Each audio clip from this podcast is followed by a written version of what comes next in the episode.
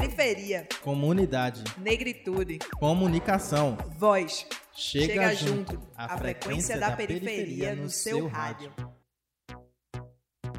Bom dia, pessoal. Eu sou Iveson Henrique e o programa Chega Junto está começando. Eu sou Laís Rio e você que está nos ouvindo pela Rádio Paulo Freire também pode nos acompanhar nas redes sociais. Estamos no Facebook, Instagram, Twitter. Só procurar arroba prog chega junto. E se você quiser ouvir novamente ou mandar para um amigo, pode entrar em qualquer plataforma de podcast e procurar o programa Chega Junto. A gente está no Deezer, iTunes, Spotify e até no YouTube. E além de tudo isso, você ainda pode se comunicar com a gente por e-mail e sugerir pautas para o programa. É só mandar para produção chega junto arroba gmail ponto com, lembrando que o produção é sem cedilha e sem tio. No programa de hoje a gente vai falar sobre literatura, negritude e racismo.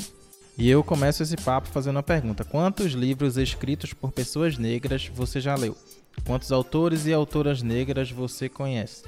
Provavelmente os nomes devem vir com dificuldade à sua mente. Você deve ter parado para pensar um pouco e contar nos dedos.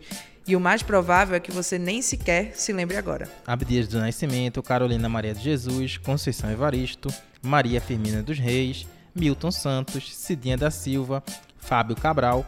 A lista de escritores negros e negras brasileiros é extensa. Mas seus nomes nunca estão no catálogo das grandes editoras. Ao chegar nas grandes livrarias, os livros que têm como autores pessoas negras quase nunca estão à vista, em destaque, ou ainda pior, não estão à venda. É, uma pesquisa publicada em dois mil e doze pelo Estudo de Literatura Brasileira Contemporânea da editora Horizonte analisou duzentos e cinquenta e oito romances publicados por três grandes editoras entre mil novecentos e noventa e dois mil e quatro. Esse estudo revelou que noventa e três vírgula nove por cento dos autores publicados eram brancos, setenta e dois por cento do sexo masculino e sessenta e oito por cento residiam em São Paulo ou no Rio de Janeiro. Já o perfil dos personagens dos romances é bastante semelhante. sete vírgula nove por cento dos personagens eram negros e só cinco vírgula oito por cento desses eram protagonistas. As ocupações dos personagens também eram problemáticas. vinte vírgula quatro por cento dos negros eram bandidos ou contraventores, doze por cento empregados domésticos e nove vírgula dois por cento escravos. É, Laís, e se na ficção a maioria dos personagens brancos morre por acidente ou doença, nos romances analisados, sessenta e um por cento dos negros são assassinados. Para tentar mudar esse cenário, muitas editoras, festivais e iniciativas focadas em autores negros têm surgido em todo o país.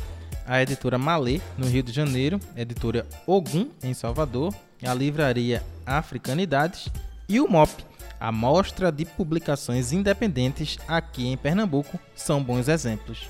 Para conversar com a gente sobre isso, a gente está aqui hoje com o Fred Caju, do M O P. Mas antes, a gente vai de música e vocês ficam com Vida que Vale, de Carol Conká. Não me prometa, cumpra. Sua gorjeta não me compra, nem toda fortuna, não confunda. Nem tudo tem um preço, não se iluda, vida curta, prometa, cumpra. Sua gorjeta não me compra, nem toda fortuna, não confunda. Nem tudo tem um preço, não se iluda, vida curta. Me poupe desse blá blá blá, senta aí, me assiste trabalhar. Fica negrita resolvendo tra tra tra, hum, tra tra tra. Me poupe desse blá blá blá, senta aí, me assiste trabalhar. Porque a negrita resolve me tra, tra, tra. Hum, tra, tra, tra. Minhas frases mudam vidas, porque eu pus minha vida em cada frase. Eu escrevo pra cicatrizar feridas, eles acharam que era só uma fase. Minhas frases mudam vidas, porque eu pus minha vida em cada frase. Eu escrevo pra cicatrizar feridas e pra te lembrar que a vida é o que vale. É a vida que vale, vale. É a vida que vale, valer. É a vida que vale, valer. É a vida que vale, valer. É a vida que vale, valer. Vale, valer. É a vida que vale. É a vida que vale.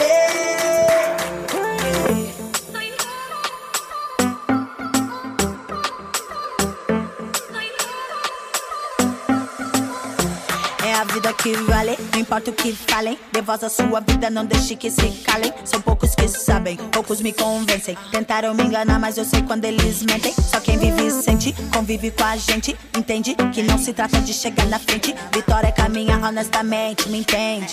Vocês acharam que seria diferente, sinceramente. Pop desse blá blá blá, senta aí e me assiste trabalhar. Fica negrita resolvendo tra tra tra. Hum, tra tra tra. Me poupe desse blá blá blá, senta aí e me assiste trabalhar. Porque a negrita resolvendo tra tra tra. Hum, tra tra tra. Minhas frases mudam vidas, porque eu pus minha vida em cada frase. Eu escrevo pra cicatrizar feridas, eles acharam que era só uma fase.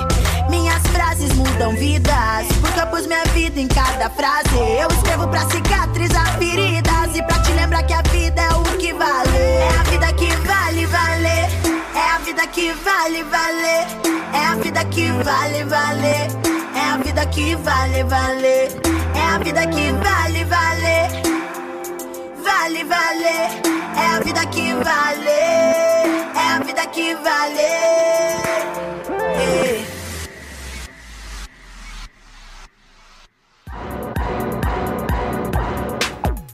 Chega junto à frequência da, da periferia, periferia no seu rádio.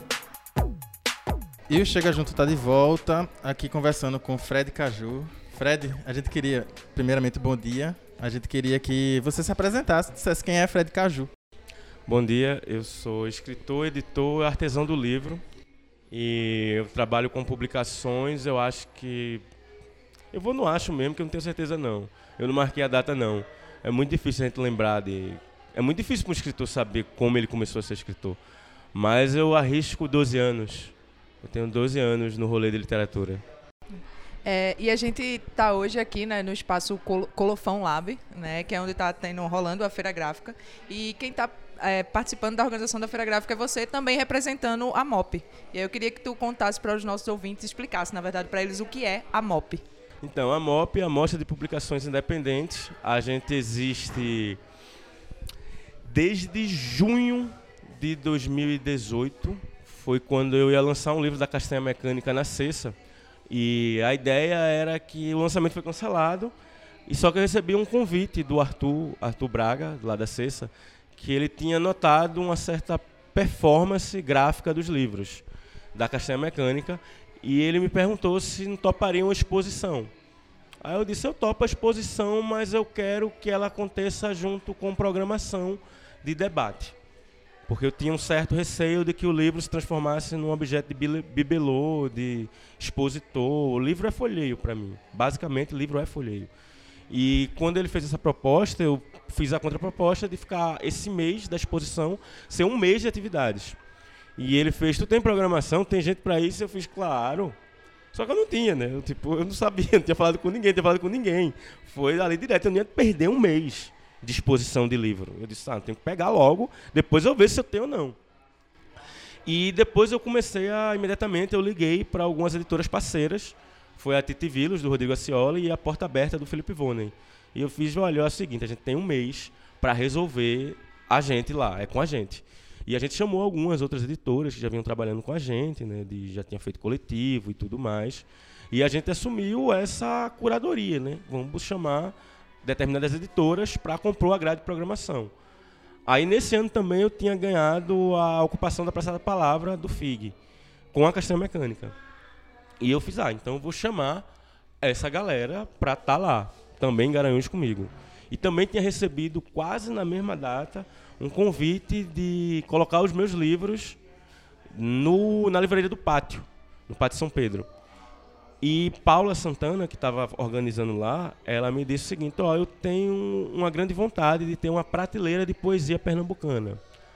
Aí eu fiz, vamos fazer o seguinte, eu lhe dou uma estante de publicação pernambucana.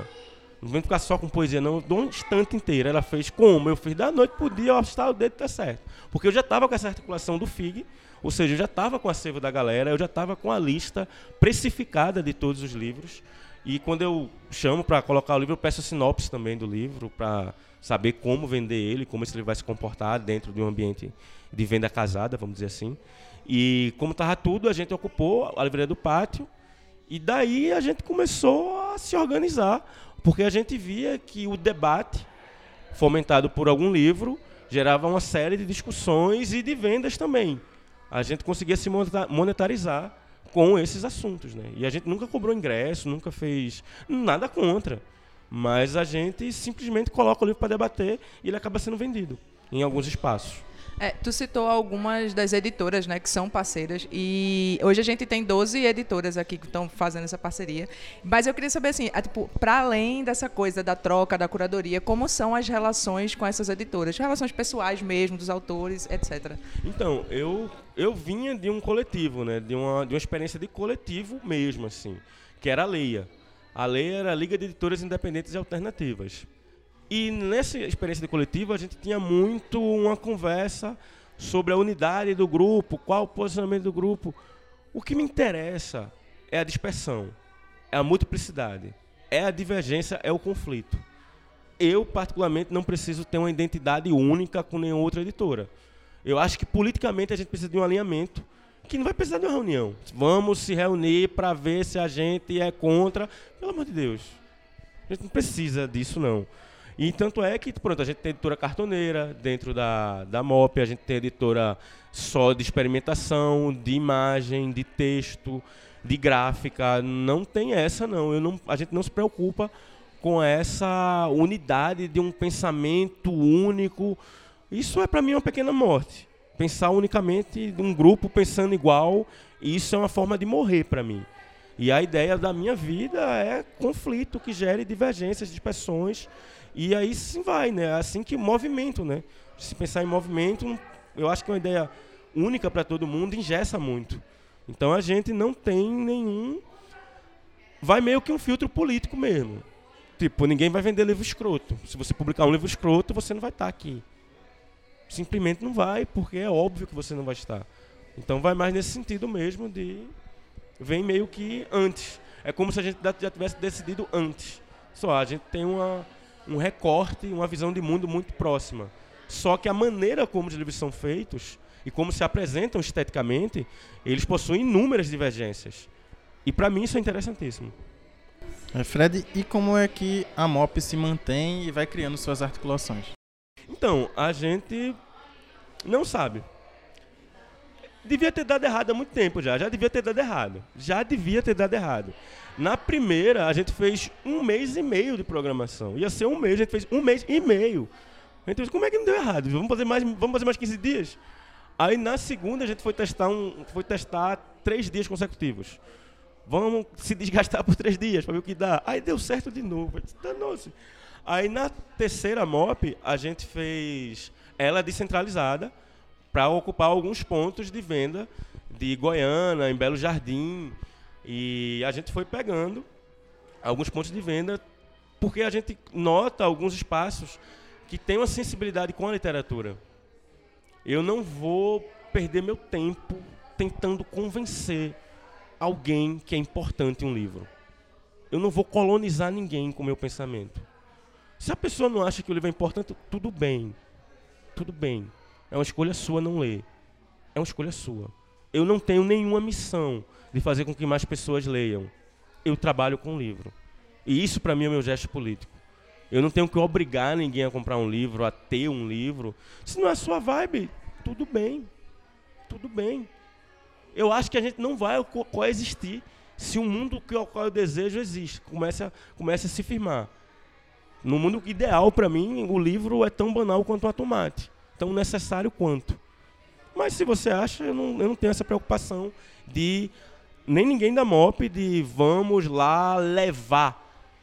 Levar nada. Levar literatura a alguém, levar cultura, levar nada.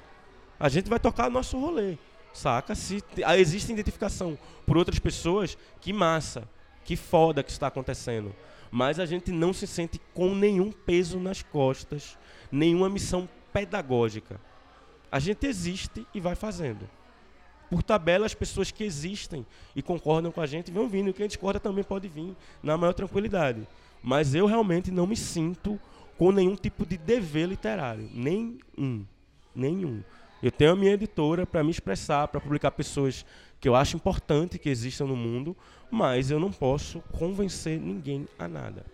Aí a M O P foi existindo em espaços que já respeitam a literatura, de modo que em momento nenhum...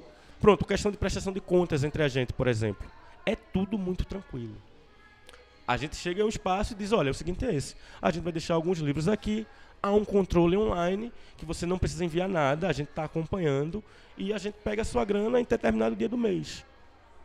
Eu não vou chegar num espaço que nunca teve uma atividade literária e tentar vender meu peixe lá porque... Não, não velho. Não vou.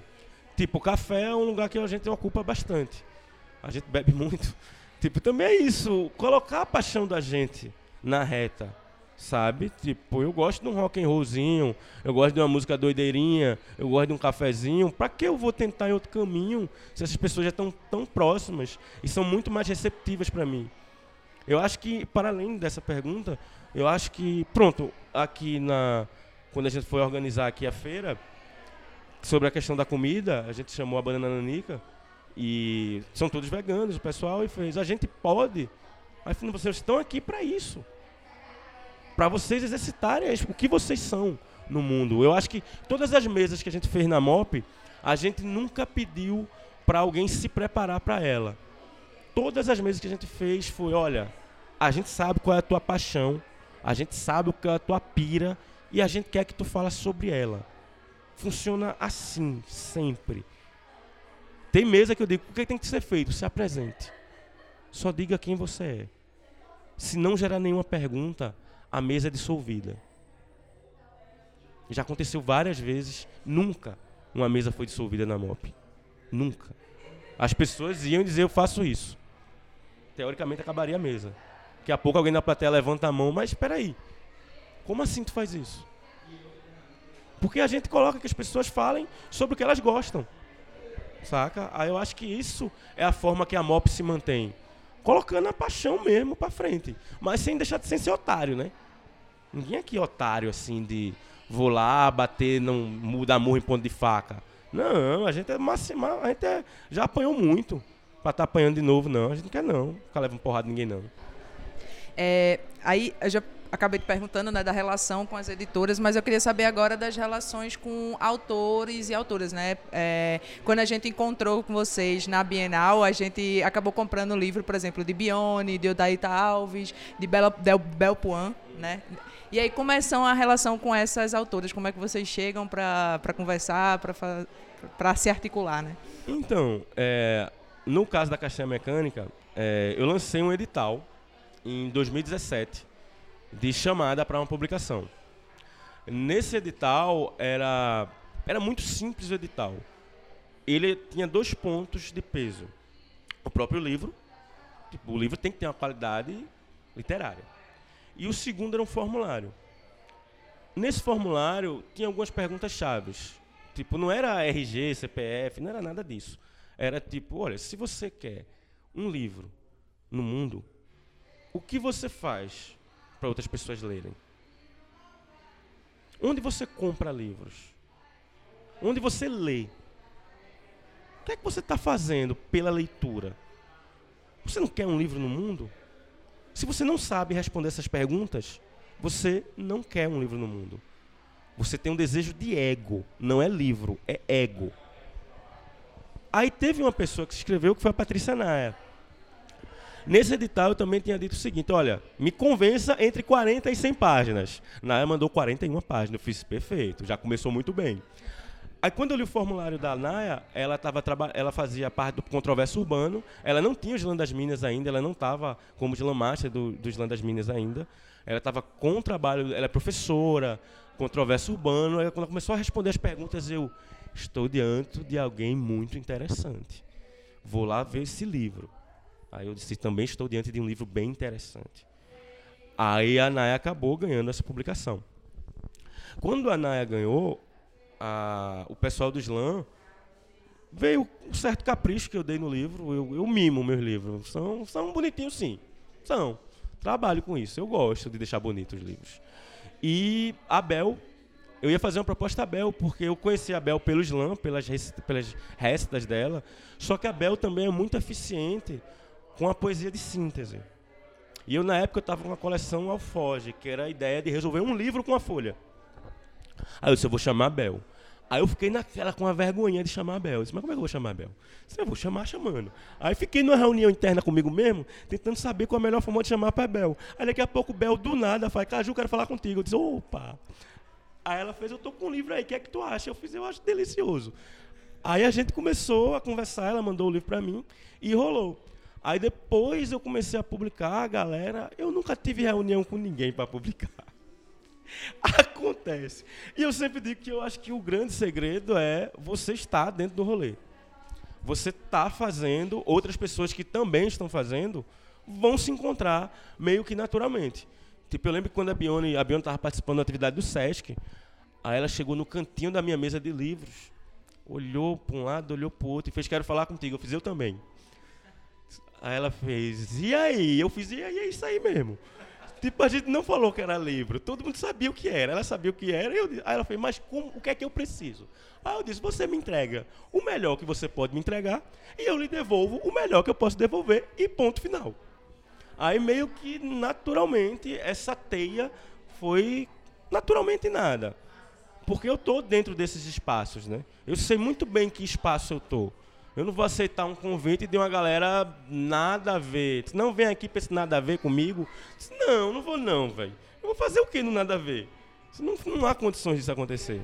Ô Fred, tu, tu deve, tu acredita no sucesso da M O P, essa relação, sem essas amarras com os autores, com as editoras. Tu acha que esse meio é muito amarrado? Eu não tenho dúvida, cara. Eu não tenho dúvida, cara, que é isso, velho.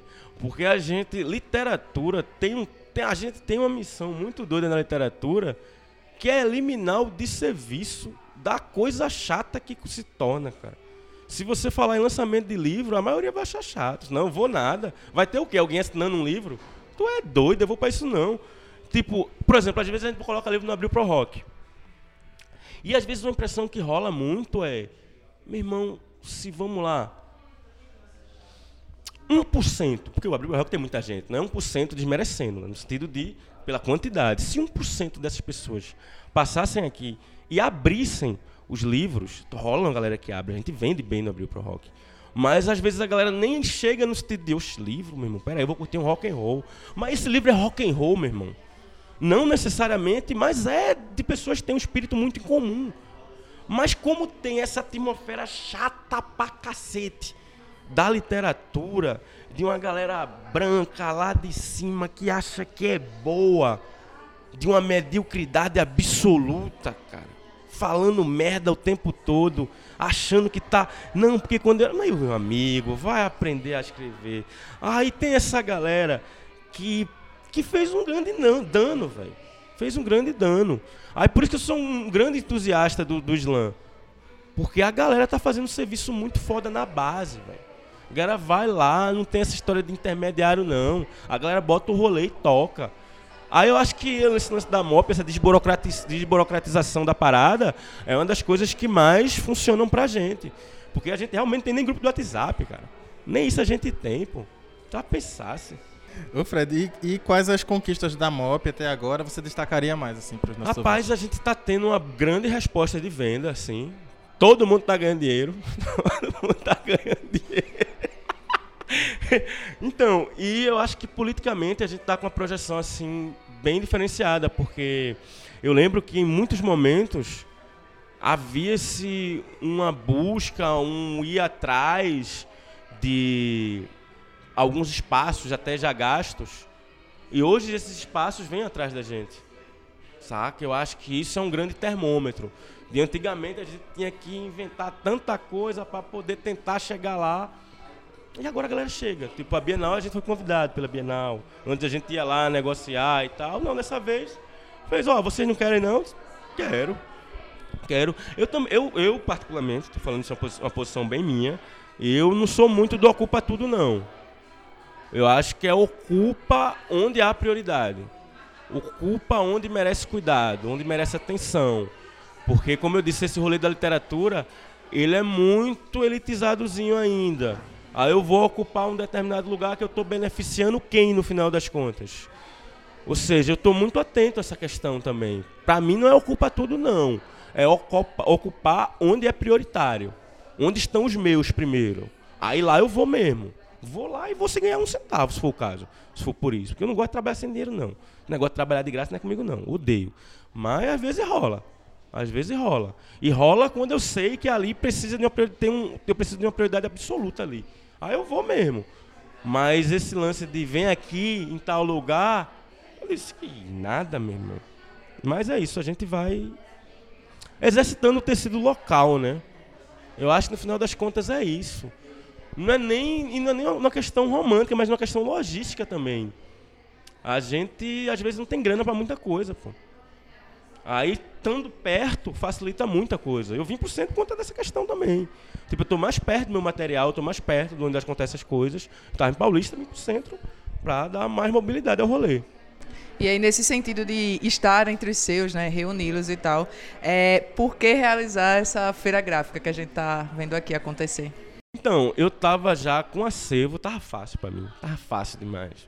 Eu estava com acervo da galera que veio da Fenelivro, que já tinha vindo da Bienal, veio da Fenelivro, estava comigo, estava na minha casa, e eu tinha uma forma, eu, eu abri espaço, eu estou com ele há dois, três, dois meses, e eu queria abrir ele de alguma forma, vou fazer a abertura disso. Aí eu pensei em recitar, eu pensei em tudo, e eu queria que o primeiro dia fosse, simbolicamente, dissesse tudo sobre o espaço. Aí eu fiz, ah, então vai ser uma feira de livros. Porque, tipo, todo mundo que está na feira está lá, funcionando de forma autônoma. Não tem ninguém gerindo. Fulaninho, você não deve. Você faz o que você quiser. Mas você aceita suas consequências aí para fazer o que você quiser.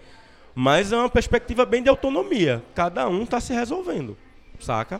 Aí a feira existe para a gente se resolver mesmo, para exercitar as nossas autonomias. É, Fred, a gente vai dar um intervalozinho para chegar junto.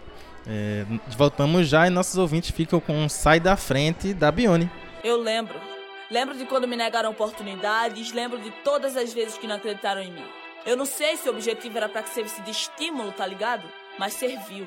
Eu não desisti. Eu quero topo e vou levar as minhas pra lá. Nem que eu precise tirar do caminho quem se negou a partilhar.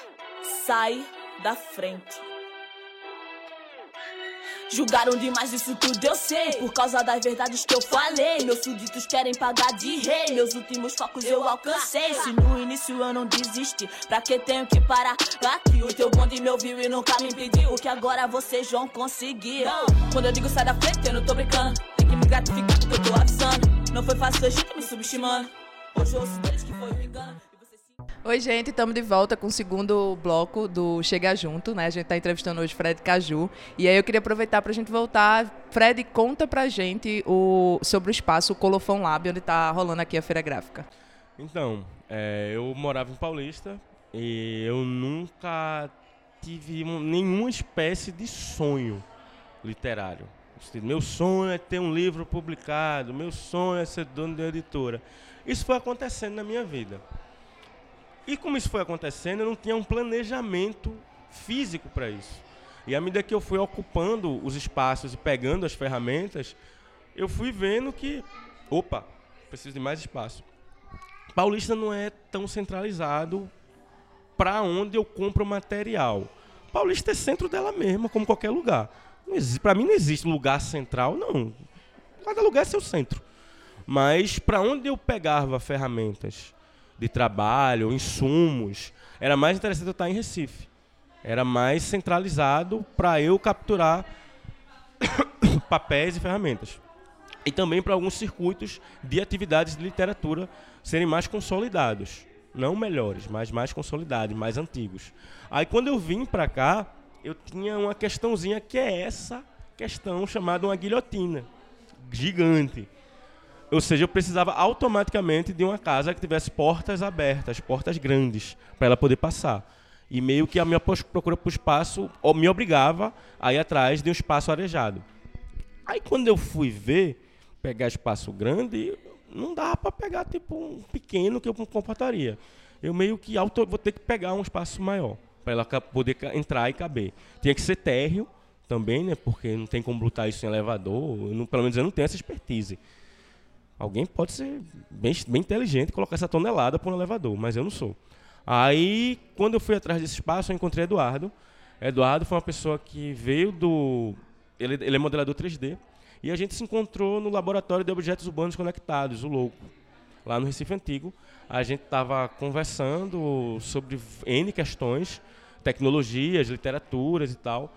E eu estava com um livro a ser feito e Eduardo me deu uma solução de capa muito interessante com realidade expandida. Disso a gente começou a ter uma proximidade.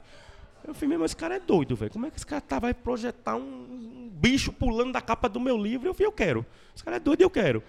Aí a gente começou a ter essa proximidade e a gente tem alguns pontos em comuns, né? Apesar de estar em linguagens diferentes, que, por exemplo, a gente precisa de um espaço para dar oficina. Porque eu até encontro espaço de oficina, mas eu tenho que ter marcação de data e tudo mais, e disponibilidade não sei o que lá, e fazer o corre.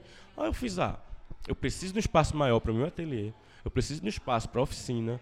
E eu comecei a ter vários livros da M O P, junto com a da galera, eu fiz, eu preciso de uma loja também.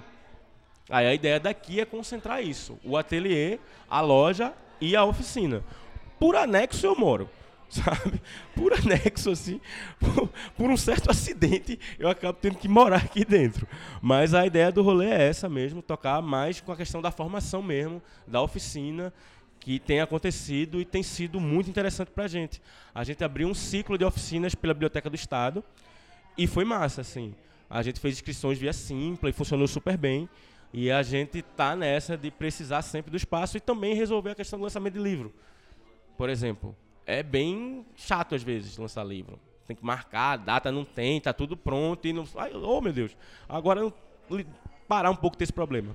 Ô, ô Fred, e quais são os, os planos futuros aqui para o espaço? Realização de mais feiras como essa? Como é que vocês estão planejando então, vai, isso? Vai rolar uma feira em janeiro, novamente. A gente vai ter outra feira gráfica em janeiro. Aí, terça-feira, a gente vai estar com atividade já... Talvez ela se firme como todas as terças à noite. Que é, tu tá lendo o quê? Que a ideia dessa atividade é falar sobre leitura. Não necessariamente um clube de livro, a gente vai falar sobre tal obra. Não, eu quero que você fale sobre o que você está gostando. Sem nenhum tipo de convidados. Eu tenho um pavor a essas coisas. Convidado especial do dia é... Que coisa horrorosa. Eu não gosto, não. Eu não gosto, não. Eu acho que todo mundo ali tem uma importância muito grande dentro do rolê. E eu acho que a gente precisa ouvir mais pessoas. Não chamar pessoas para escutarem outra. Pelo amor de Deus, eu acho que esse não é o caminho, não. Então, a ideia é que a gente, toda terça-feira, movimenta essas rodas de leituras sobre o que a galera está lendo. Uma forma de conhecer mais livros, mais editoras, mais pessoas, mais problemas. Gosto também. É essa forma aí que a gente está tentando resolver. Aí vai ter também um dia de ateliê aberto. Eu vou, em determinados momentos, eu vou querer trabalhar sobre acompanhamento da galera, né? Quem quiser dar uma sacada de como é que funciona o processo de um livro, vai ter também aqui. E a gente também vai ter umas espionagens editoriais, chamar algum artesão residente para, ó, trabalha aí sem pedagogia, só trabalha que a gente vai olhar aqui e tomar nossas notas. Ou seja, potencializar, é meio que naturalizar. Colofão, o nome do Colofão é justamente o local do livro onde a gente revela todos os segredos do livro, né? Segredo entre aspas, onde a gente diz, abre e coloca todo mundo que está envolvido, no sentido de o autor, nesse momento, perde seu protagonismo. É um momento que o cara que mexeu na máquina tem seu nome revelado. É um momento que o cara que foi montar o tipo, a gente conhece ele. É um momento onde a voz é ampliada. E por isso que a gente colocou o nome do, do espaço Colofão, que é o momento da ampliação e não há segredos. Aqui a gente quer trabalhar com código aberto. Só eu trabalho com meu livro dessa forma, uso essa técnica com essas ferramentas. Isso não é segredo. Quanto mais gente saber, para mim, mais forte o rolê fica. Saca? Para mim, tem... eu não vou esconder nada. A minha ideia não é essa. A ideia do Colofão é trabalhar literalmente com quebra de hierarquias. A ideia é isso, quebrar a hierarquia, abrir, abrir o jogo, botar as cartas na mesa. Pronto, beleza, Fred. Muito obrigado pela bah, sua presença e entrevista. Agora a gente vai conhecer mais essa galera que está participando aqui Massa. Da feira. Valeu, Massa. Fred. Muito obrigado.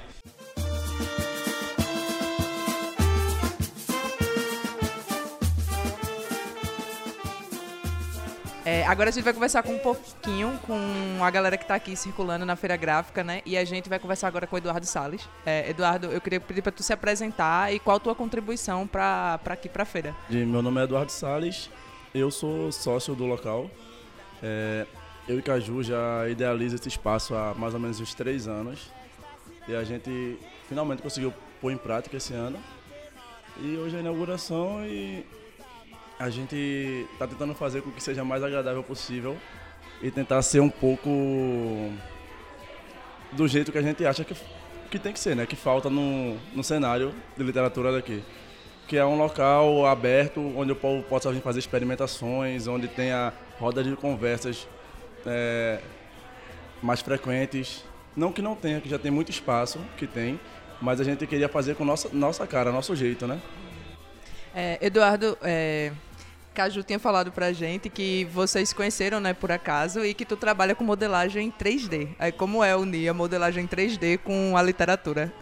Então, a primeira vez que a gente se encontrou foi numa roda de conversa lá no Porto Mídia, num espaço chamado Louco, que é um laboratório de experimentações também.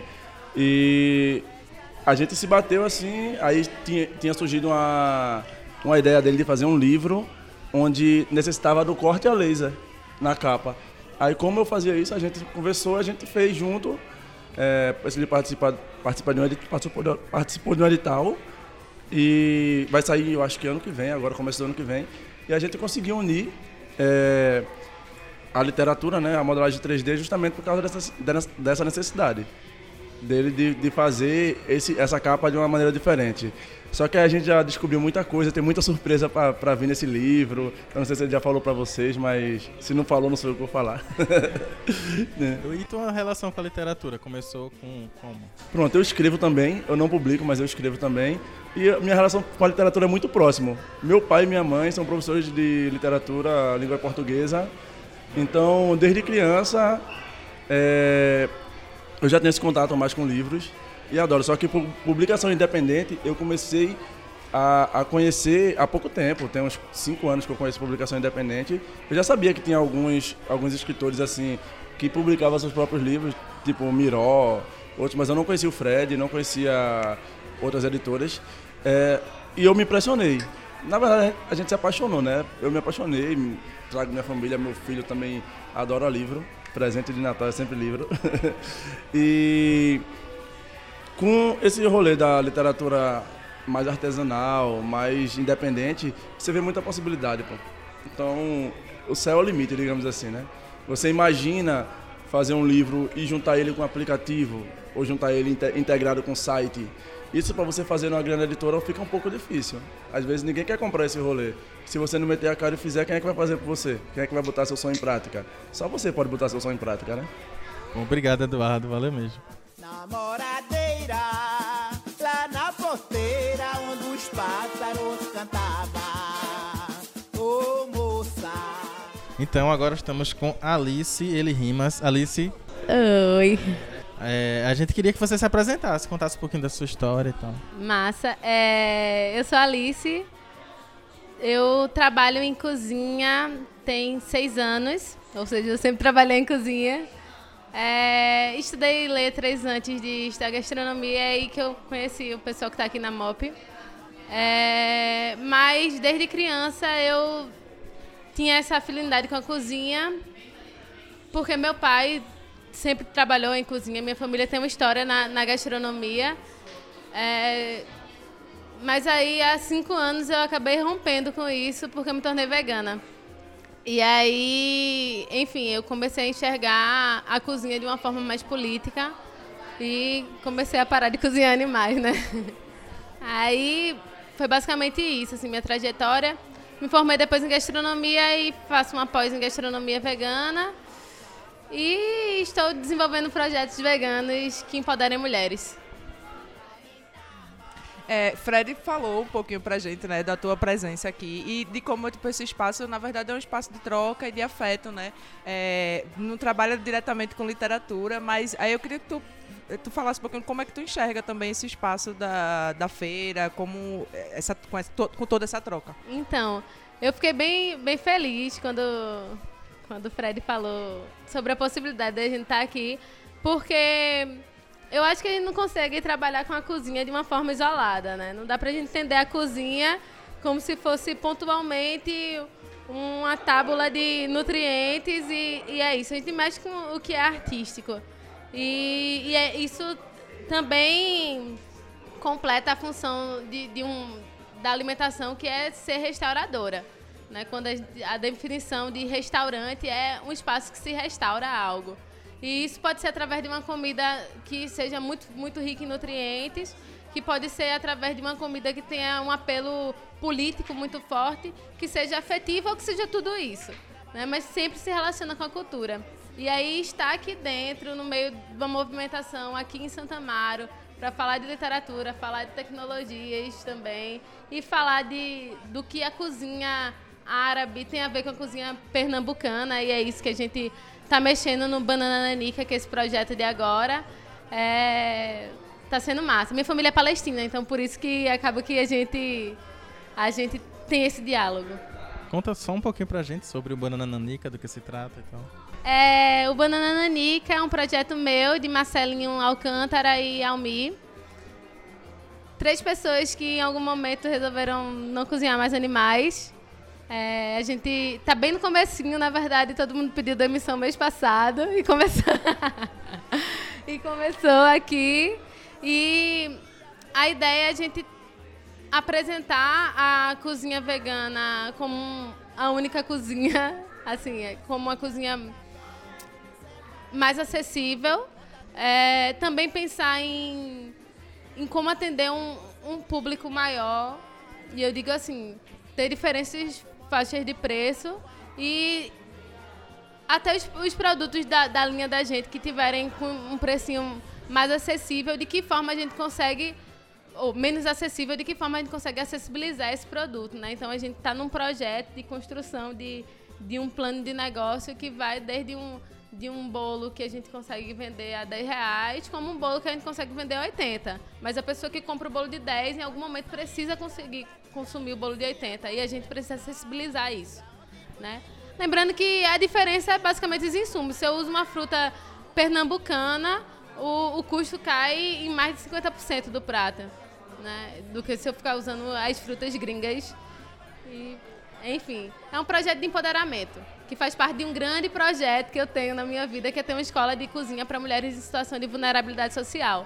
E o Banana é a porta de entrada para isso.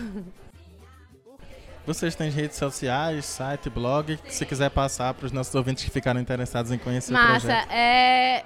O Instagram é Banana Nanica Comidinhas. A gente faz, enfim, os kit festas, as encomendas, está em evento, faz evento particular, faz tudo. E em breve a gente vai ter um espaço físico também aqui pelo centro. E se tudo der certo aqui no, no centro de Santo Amaro também. Obrigado, Alice, foi um prazer.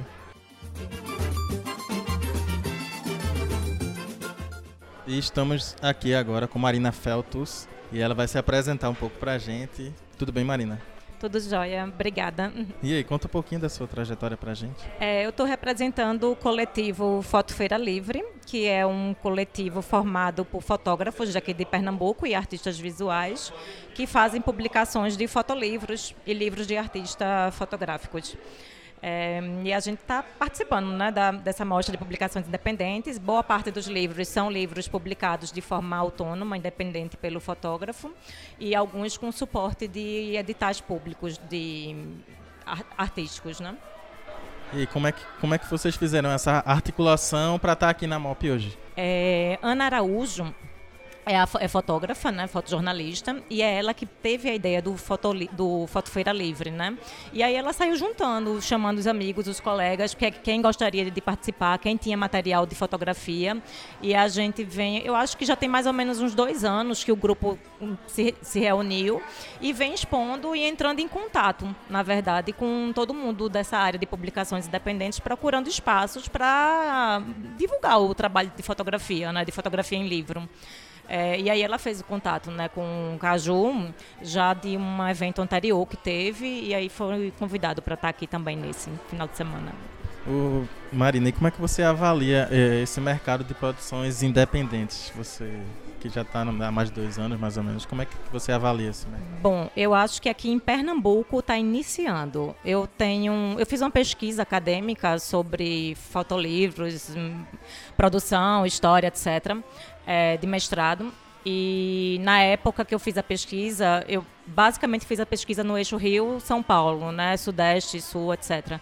Não tinha aqui em Pernambuco. Tinha tido uma feira da Livrinho na época, lá no Museu da Cidade do Recife, faz alguns anos, né, que teve. Pronto, tinha tido aquele evento, mas não tinha um, uma sequência de eventos, né? Porque eu, eu acho que o importante desses eventos é a formação de público. Então, é você convidando, principalmente pessoas mais novas para participar, para ter um, gerar um colecionismo, gerar uma cultura de consumo do livro, que isso é muito forte já quando você chega em São Paulo, no Rio, em outros locais assim, e você vê uma galera muito nova produzindo e consumindo e gerando outros circuitos artísticos que não são aqueles tradicionais, né, de, de grandes livrarias e coisas do gênero. E aí eu fico muito feliz quando eu vejo iniciativas como essa, porque são iniciativas que vão impulsionar uma forma de, de circuito artístico e cultural diferente do que está posto e que eu acho que tem que ter mais e mais e mais e mais. E se os nossos ouvintes ficarem interessados e quiserem curtir o trabalho de vocês, como é que, como é que eles podem fazer? Redes sociais, site, blog... É, infelizmente, o coletivo ainda não tem um Instagram para seguir, mas eu acho que pode contatar a Ana Araújo, que é a principal responsável, pode me contatar também no Instagram, é, mas a gente está devendo ainda essa parte aí de contatos sociais. Como é que a gente acha no Instagram? Ana Araújo, arroba Ana Araújo. E o que é que você tem achado aqui da feira e dessa troca? Porque você mesmo está com fotolivros, tem uma galera com poesia, com literatura. Como é que você tem avaliado essa troca? Ah, eu acho ótimo, porque eu já encontrei agora há pouco o Camilo, que foi o cara que me ajudou a fazer o design do meu livro. Já comprei livro na banca do lado, de, inclusive comprei um livro, um, um zine, que é de um grupo de estudo. E eu organizo aqui em Recife um grupo de estudo também. A gente já teve a ideia de, agora de tipo, oh, nossa, vamos botar nossas ideias nesse formato aqui e fazer circular para fora do grupinho fechado.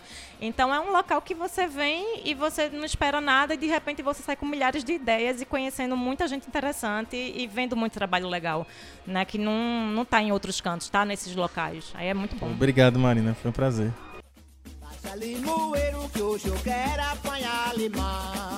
É, pronto, gente. Agora a gente está aqui com Olga Pinheiro. Olga, se apresenta, por favor, para os nossos ouvintes. Oi, bom dia. É, eu, meu nome é Olga. Eu sou integrante do Islã das Minas P E. Sou poeta marginal. Também publico numa página chamada Olga Universos no Instagram. E, paralelamente a isso, faço um monte de coisas não relacionadas, assim. Sou engenheira química, sou programadora. Muita coisa. É, e como foi que tu conheceu a M O P? Como foi que tu conheceu o Fred? Eu conheci Fred porque ele publicou o livro de uma amiga minha dos Landas Minas, Naya, Patrícia Naya. E aí achei incrível o livro dela e comecei a conhecer mais o trabalho dele. Aí conheci o Instagram dele, me apaixonei. E acompanhando o Instagram dele, eu vi as coisas sobre a M O P. Aí Belpuan também foi publicada por ele, Bione, enfim. E qual a importância tu acha que a M O P tem, assim, pra, pra vocês e pra outras autoras? Pô, a M O P é, fortalece um bocado a cena de produção independente aqui no Recife, em Pernambuco, né? E tá sendo bem lindo observar, tipo, a quantidade de gente surgindo com produções independentes, muita gente a partir das redes sociais, que é uma coisa que tem, não, praticamente não tem custo, né? Você já tem o celular e você vai publicando dali, e dali a gente vai se organizando e produzindo zines e depois produzindo livros, publicando mesmo por editoras artesanais mais organizadas, ou, enfim. E juntar toda essa galera que está produzindo dá uma estimulada para continuar essa produção e para atrair mais pessoas, tanto a produzir quanto a é, comprar, incentivar e apoiar, né, os trabalhos da gente. É, além do slam, quando tu vai declamar, tu, tu costuma colocar onde teu, teu trabalho? No Instagram, no Olga Universos. É, tu... E em livros, eu tenho dois zines E agora eu tô lançando um livro pela Castanha Mecânica. A Castanha Mecânica, que é uma das editoras, né, que tá aqui. Isso. É, e o que é que tu tá achando da, da feira? Já encontrou muita gente? Pô, tá linda. Por enquanto eu não encontrei muita gente, que eu tava costurando uns últimos exemplares de um zine que estavam encalhados lá em casa. É, mas dá vontade de comprar todos os livros, né? Ou de parar pra ler todos eles. É isso, obrigada. Obrigada. Eu não quero cortar mais, cortar não corta o baralho, eu não quero cortar mais. Então, Fred, a gente queria que você passasse as redes sociais do M O P, do espaço e tal, e escolhesse uma música para a gente finalizar o programa de hoje. Massa, é, a, a gente só do Instagram, a gente só tá vendido ao Instagram agora nesse momento, que é a arroba mostra de publicações, retirando o acento e a cedilha, que é o da M O P, e o do, da Colofão é colofão ponto lab, arroba colofão ponto lab. E de som aí a gente fica com Elza Soares, Não É Mais de Graça. Valeu! Massa.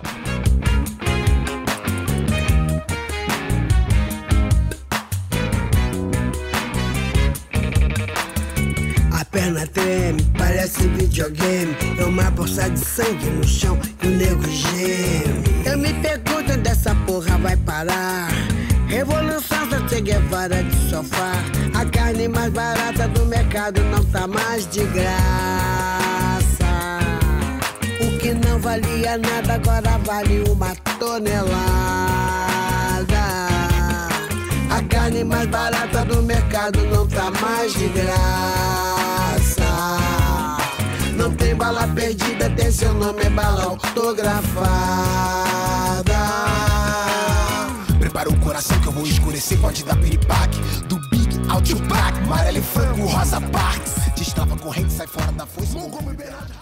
O Chega Junto de hoje está acabando, mas não fica triste que semana que vem a gente tá de volta aqui na Rádio Paulo Freire. Isso, acompanha a gente nas redes sociais do programa, que estamos produzindo conteúdo especial para vocês. O programa de hoje teve a apresentação de Iveson Henrique e Laís Rio.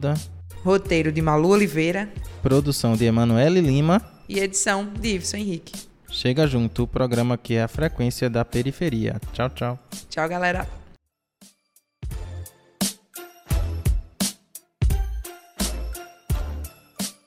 Então, gente, esse foi mais um Chega Junto, o programa que é a frequência da periferia, aqui na Rádio Universitária Paulo Freire. Tem sugestão de pauta pra gente? Quer que a gente visite o seu bairro? Manda o zap pra gente, nove nove seis cinco oito oito dois dois nove. Repetindo, calma, anota aí, nove nove seis cinco oito oito dois dois nove. Ou pode mandar um e-mail pra gente, é o produção chega junto arroba gmail ponto com. Mas lembre, o produção é sem cedilha e sem tio. Manda pra gente. Vocês também podem encontrar a gente nas redes sociais. A gente tá no Facebook, no Twitter e no Instagram. É só procurar lá, programa Chega Junto. A gente tá ansioso, vai lá, curte a página, curte nossos conteúdos e manda sugestão de pauta para lá também. Nós voltamos na próxima terça-feira, às dez horas. O programa de hoje teve a apresentação de Iveson Henrique e Laís Hilda. A produção foi de Débora Oliveira e Emanuele Lima. O roteiro foi de Malu Oliveira e Saile Campos. A edição foi de Iveson Henrique. Chega Junto, o programa que é a frequência da periferia na sua rádio. Tchau, tchau. Tchau, galera.